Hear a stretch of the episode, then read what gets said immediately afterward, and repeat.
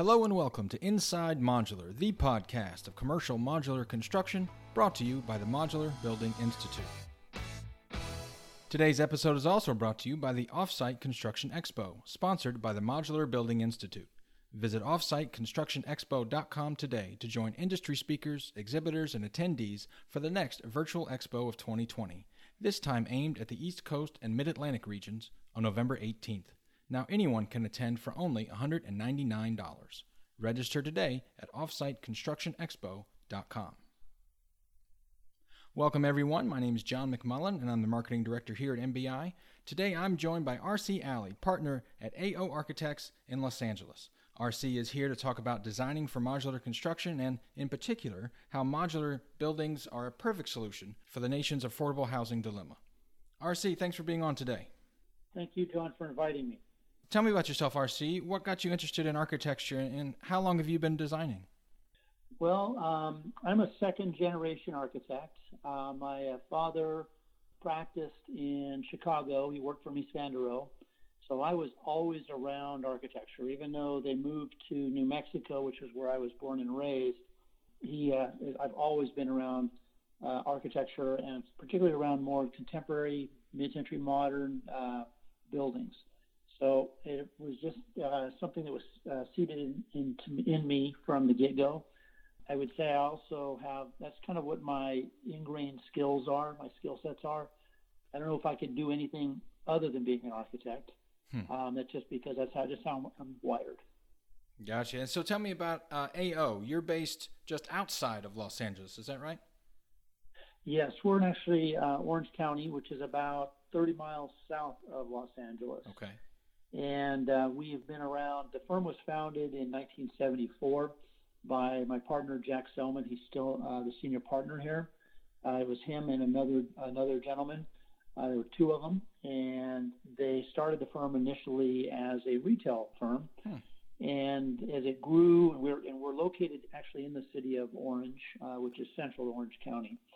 And as the firm grew, they added disciplines. So they went from retail and then started doing industrial work, started doing then larger retail projects, uh, we do factory outlet center work all around the world now. Um, we're about uh, 270 people um, in size, and we are the largest firm in Orange County. Um, of the 270 people, about 130 of them are in my team, which is the multifamily and mixed use team. And uh, we are uh, we're very busy. Um, it's, it's interesting. We my team started um, with me. I had been here working uh, for the retail division. I left I came here in, in 1989. I left for a couple of years, and I came back. I, I went to a firm where I learned multifamily. I came back here to do one apartment project. So the multifamily division at that time was me. I would hmm. design them, I would do the drawings on them, and I would do the field work on them. And as we continued to grow, and uh, you know, we evolved uh, as a firm, but even as as a group, my whole team evolved. And so now we do we do work all over the western U.S. That's what my team does, just because we like to limit our travel time. But I have partners that do work all around the world. That's uh, that's quite a bit of growth. That's impressive. Um, so, so has AO been designing modular buildings for a long time, or, or is that a relatively new avenue for you? Well, it's something that we've been keenly interested in, um, in particular between the multifamily team and our hospitality team for more than 10 years. Um, it's been part of our think tank um, efforts. And so I'd say 10, 10 years, 10 years or more, we've been interested in it. But our real project, our first project that uh, solidified was about six years ago uh, on the hospitality side, where we built a, a project in Hawthorne, which is uh, just south of LA.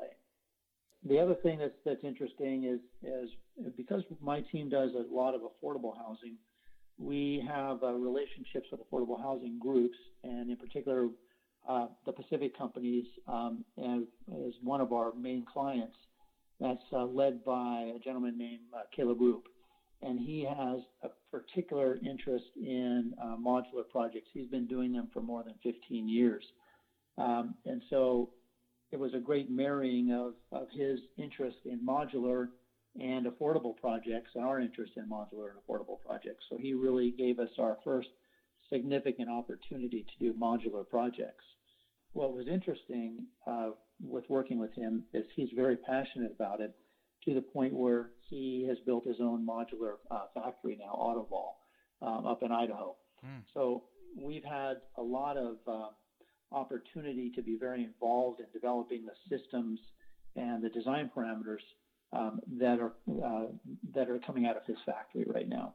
Cool, cool. Well, he sounds uh, sounds like a great future guest. I'll have to I'll have to find a way to track him down. Uh, what, what I think are... he would be a good one for you. Thank you. Uh, what, what are the advantages you see in designing for modular construction? So there's a bunch of them. Um, you know, a lot of them have to do with speed, speed to market, um, weather conditions. If you're building in an environment that has a short, short uh, duration uh, for um, the summer months, like maybe Idaho, for instance. Um, but we're really seeing them um, on the affordable project if there are labor challenges with just labor constraints in the market. Um, it really helps alleviate some of those challenges. Um, and so we're we're very uh, very optimistic about the continued evolution and acceptance of modular projects in the market. For those unfamiliar, is designing for modular much much different than designing for traditional buildings? Absolutely, it's uh, it's it's very very different. I would say first of all, it, it takes a very disciplined approach. Um, to, to, to really design it. You have to really understand the technology behind the, the product. You have to understand if you're doing, um, you have to understand what the constraints are in the factory in terms of length. You have to understand the all the challenges with trans, transporting the modules, how the buildings are assembled. Um, it really, you have to really be committed to it, and that's what I really tell clients right off the bat if you're going to do a modular project, first of all, you need to understand it, which means you need to, you know, you need to, to walk some projects. You need to go to the factory and understand what those are about, mm-hmm. and understand even, you know, just even some of the utilitarian aspects of it. Um, but you, you have, and if you're committed, you really have to be committed to do it. You, you know, if you're if you're doing a podium project, of course that's field built. The, the podium component has to be built in the field but everything above it can be modular. So if you're going to do it, I tell clients, if you're going to do a modular project, you have to really be committed to do a modular. You can't do it partially modular and partially field built, especially in the areas that it could actually be built in a factory. So I'm going to switch gears on you uh, just a little bit. I know affordable housing is a big uh, interest of yours. What can you tell me about the housing situation in LA? Boy, that's a that's a good question. Um, LA is its own animal, of course. Um, you know, right now there's about you know if you any of the any of the information you read tells you that there's a, a housing shortage in LA of four to five hundred thousand units. Um, there's you know significant challenges with with uh, homeless and, uh, and you know just just a need for housing in general. So there's a big demand there, and there's also a, you know a, certainly a large desire to do housing in LA but it's just challenging. It's in uh, California. Some things have have occurred over the last year or several years that have really helped push housing projects forward, especially affordable housing, which is what a lot of our modular projects are. You know, the Senate bill, Senate Bill S, SB 1818, which is state density bonus law. There's Senate Bill 330, um, and that's uh, really the Housing Crisis Act of 2019. There's uh, Senate Bill, um, uh, I'm sorry, Assembly Bill 2345, uh, which is to alleviate housing shortages.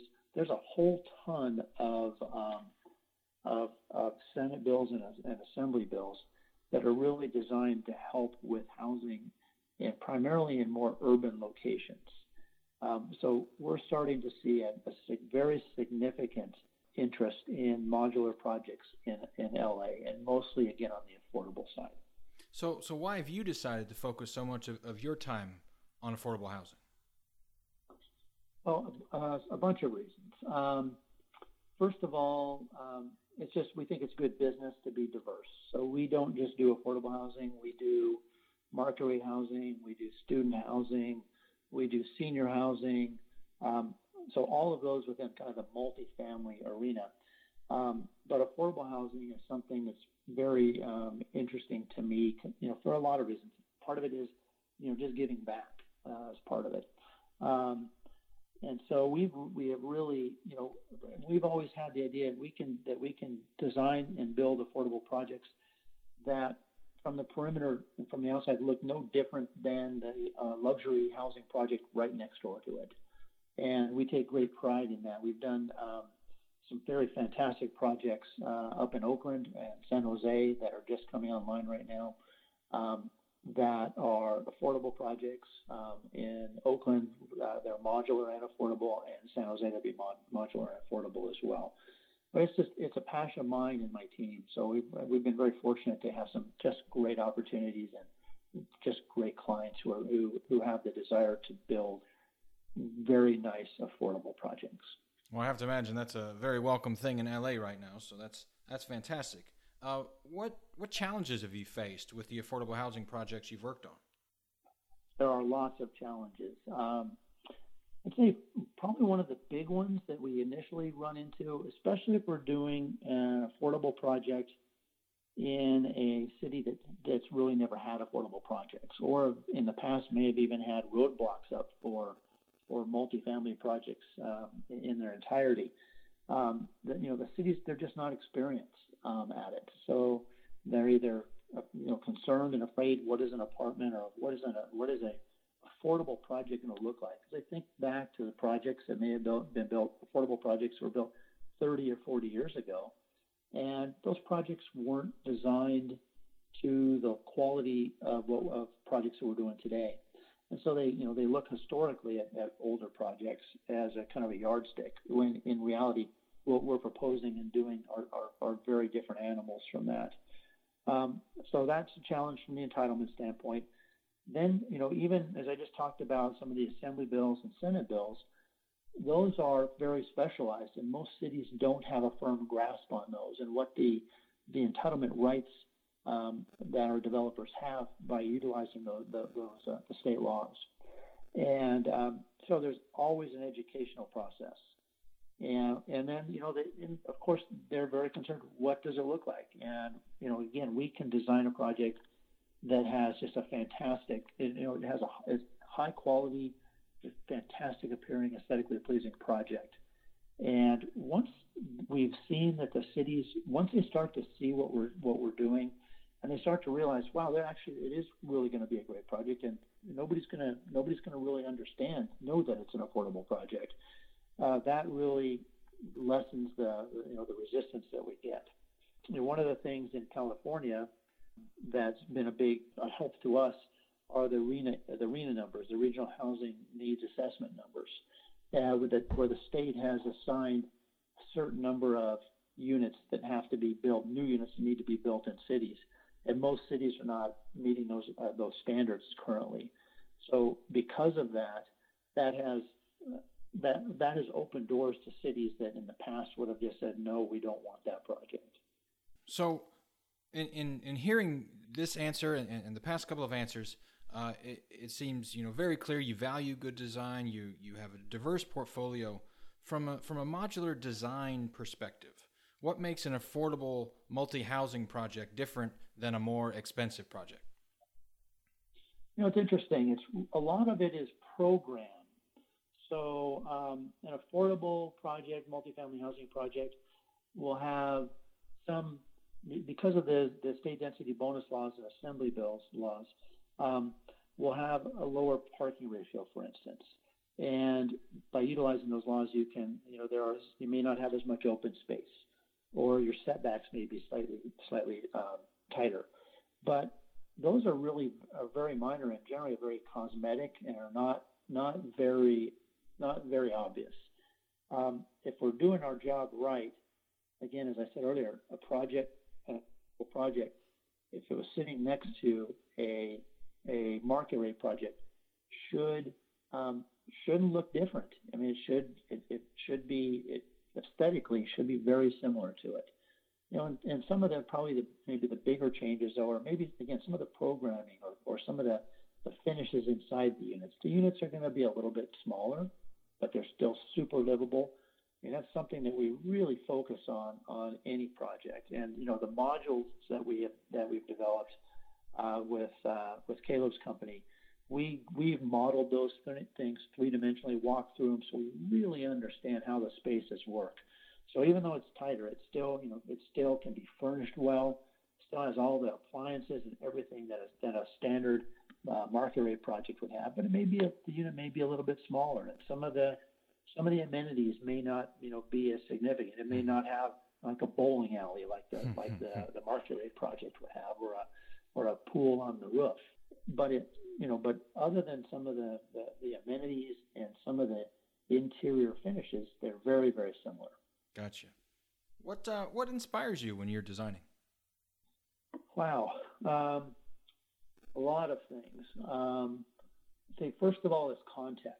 You know, most of these projects, most of the projects we're working on are in more urban locations, and some of them are very highly visible. So they may be on a site that, that was overlooked because it's adjacent to a freeway or it has close proximity to a rail line. So all of those things to me are positives because it gives me some context to pull from. So how can I do a project that along the freeway is just is, is really responds to the traffic patterns that are that are flowing adjacent to it. Um, again, it's got to look rich but and bold. A lot of them are gateway projects to cities, and so the cities are very, very uh, interested in what they're going to look like. So mm-hmm. we we just finished an affordable project that was the gateway to the city of Santa Ana, and it has a fantastic mural on it. So you're driving, it's right next to the freeway, but you drive into the city and it's an A project. You would again would never know it was an affordable project, and it's got a mural that's 40 feet tall and 20 feet wide, wow. and it's it you know it's so it's you know you know the again the context really uh, really inspires me. But I also say understanding the technology of modular projects. How do I use the parameters of it? You know, it's a, um, of a modular unit, for instance and how do I create an interesting building with a really artic- articulated facade? And you know, it's, it's understanding the, you know again how does how does the technology of the modular uh, project product work so that you can do something very interesting. And we're it's I, I, I find it very challenging and and you know it's and, and very enjoyable. Is there a recent project that you're particularly proud of? Absolutely. Uh, there's a project that we're doing right now called Virginia Studios, and it's in uh, it's being installed right now.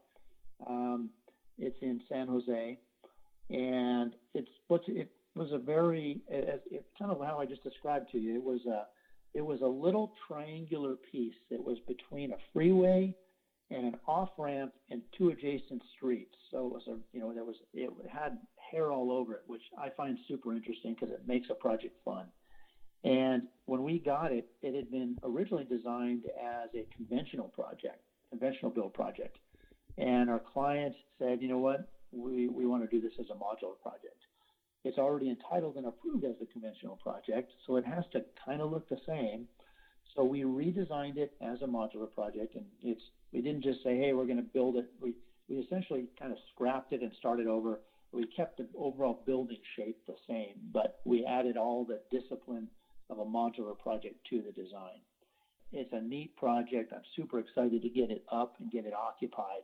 And right now they're at the podium level, so they've, they've done the, the on-site concrete work, and the modules are, are have just come out of the plant.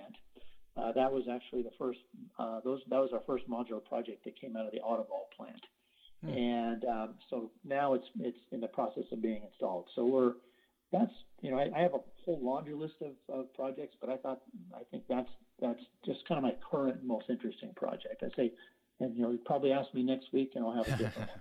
that sounds really cool. Um, I hope that with uh, with the story behind it, that it started out as traditional, it switched over to modular, sort of after the fact. That'd be a great case study if that's something you want to share with us. We could certainly put that on our website and make some make some noise about it. That sounds like a really cool project.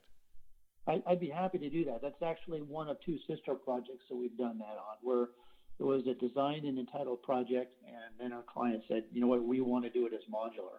And it's the smaller of the two. The larger one is actually in Oakland, and it's getting ready to be occupied right now. Great. And um, again, very, it's you know, really trying to understand how the how to put uh, apply a disciplined approach to a design that maybe didn't have that discipline initially.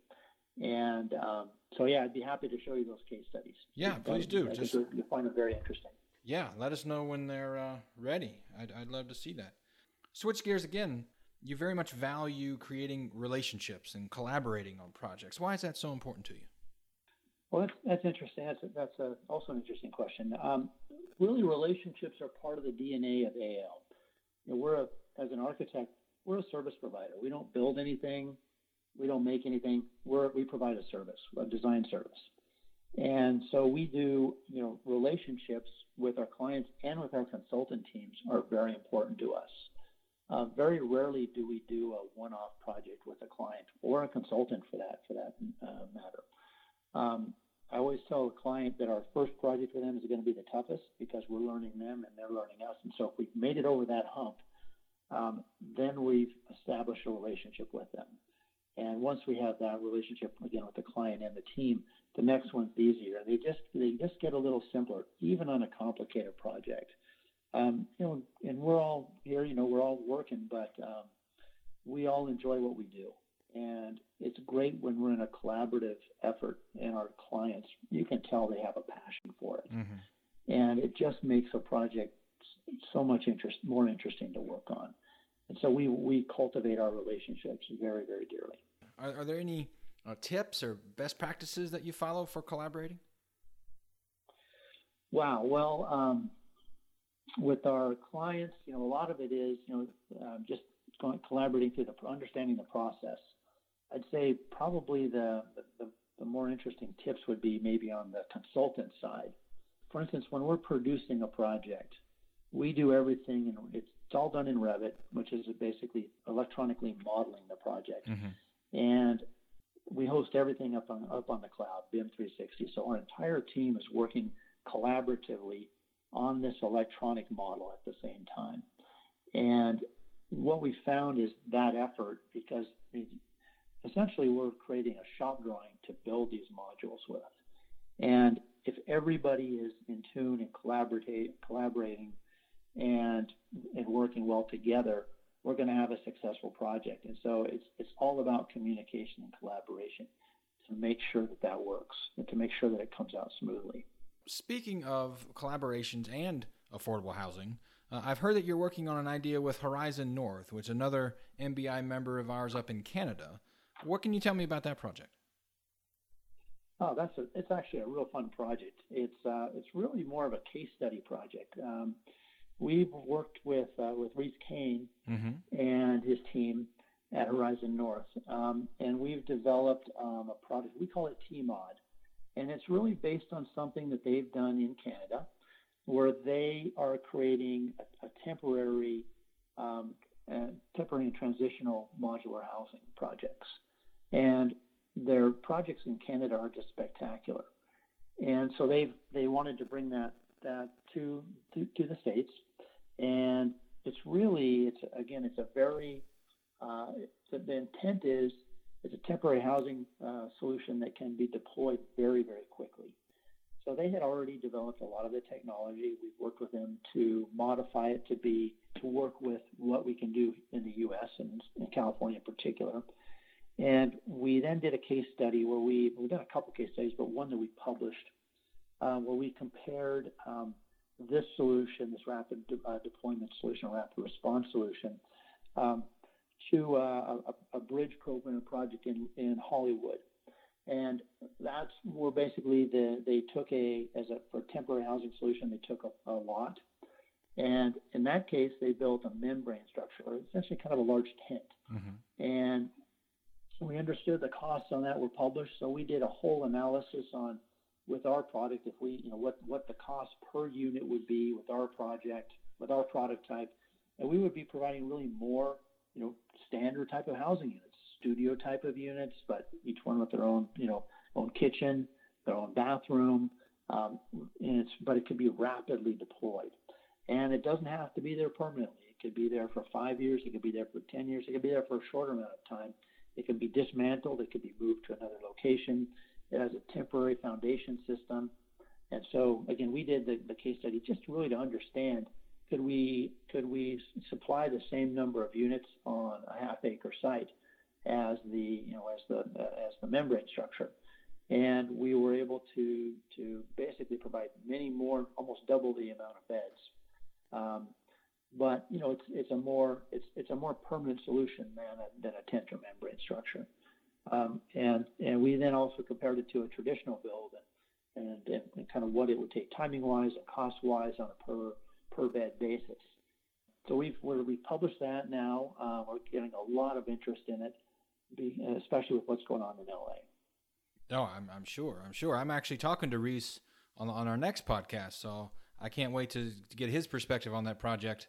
Uh, it sounds it sounds awesome. So it, uh, congrats to you guys for, for we're, we're, we're very excited about it, and um, I can't see how any city that really is looking for you know a more permanent solution than a membrane structure wouldn't be all over this because yeah. it's it's cost effective and it provides something that's that's desperately needed today.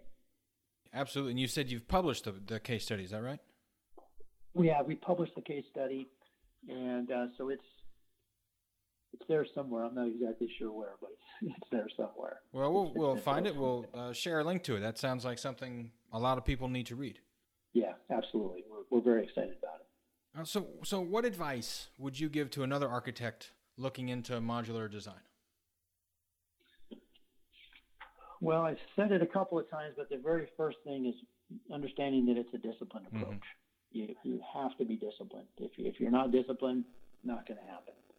Um, you know, really need to understand, you know, everything from the fact, you know, the factory constraints because you, you know you need to have a, a basic understanding of the sizes that they that they can produce in a factory, how they do it, how those modules are configured on a uh, on a project to eliminate saw boxes, for instance.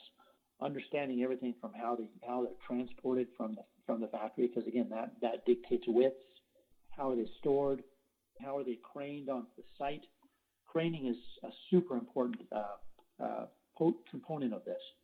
Understanding where is the crane set, how what are the lift points, where the where are the where are the modules um, brought on uh, brought on site, and how far a crane can deploy a module onto the building. All those are super important.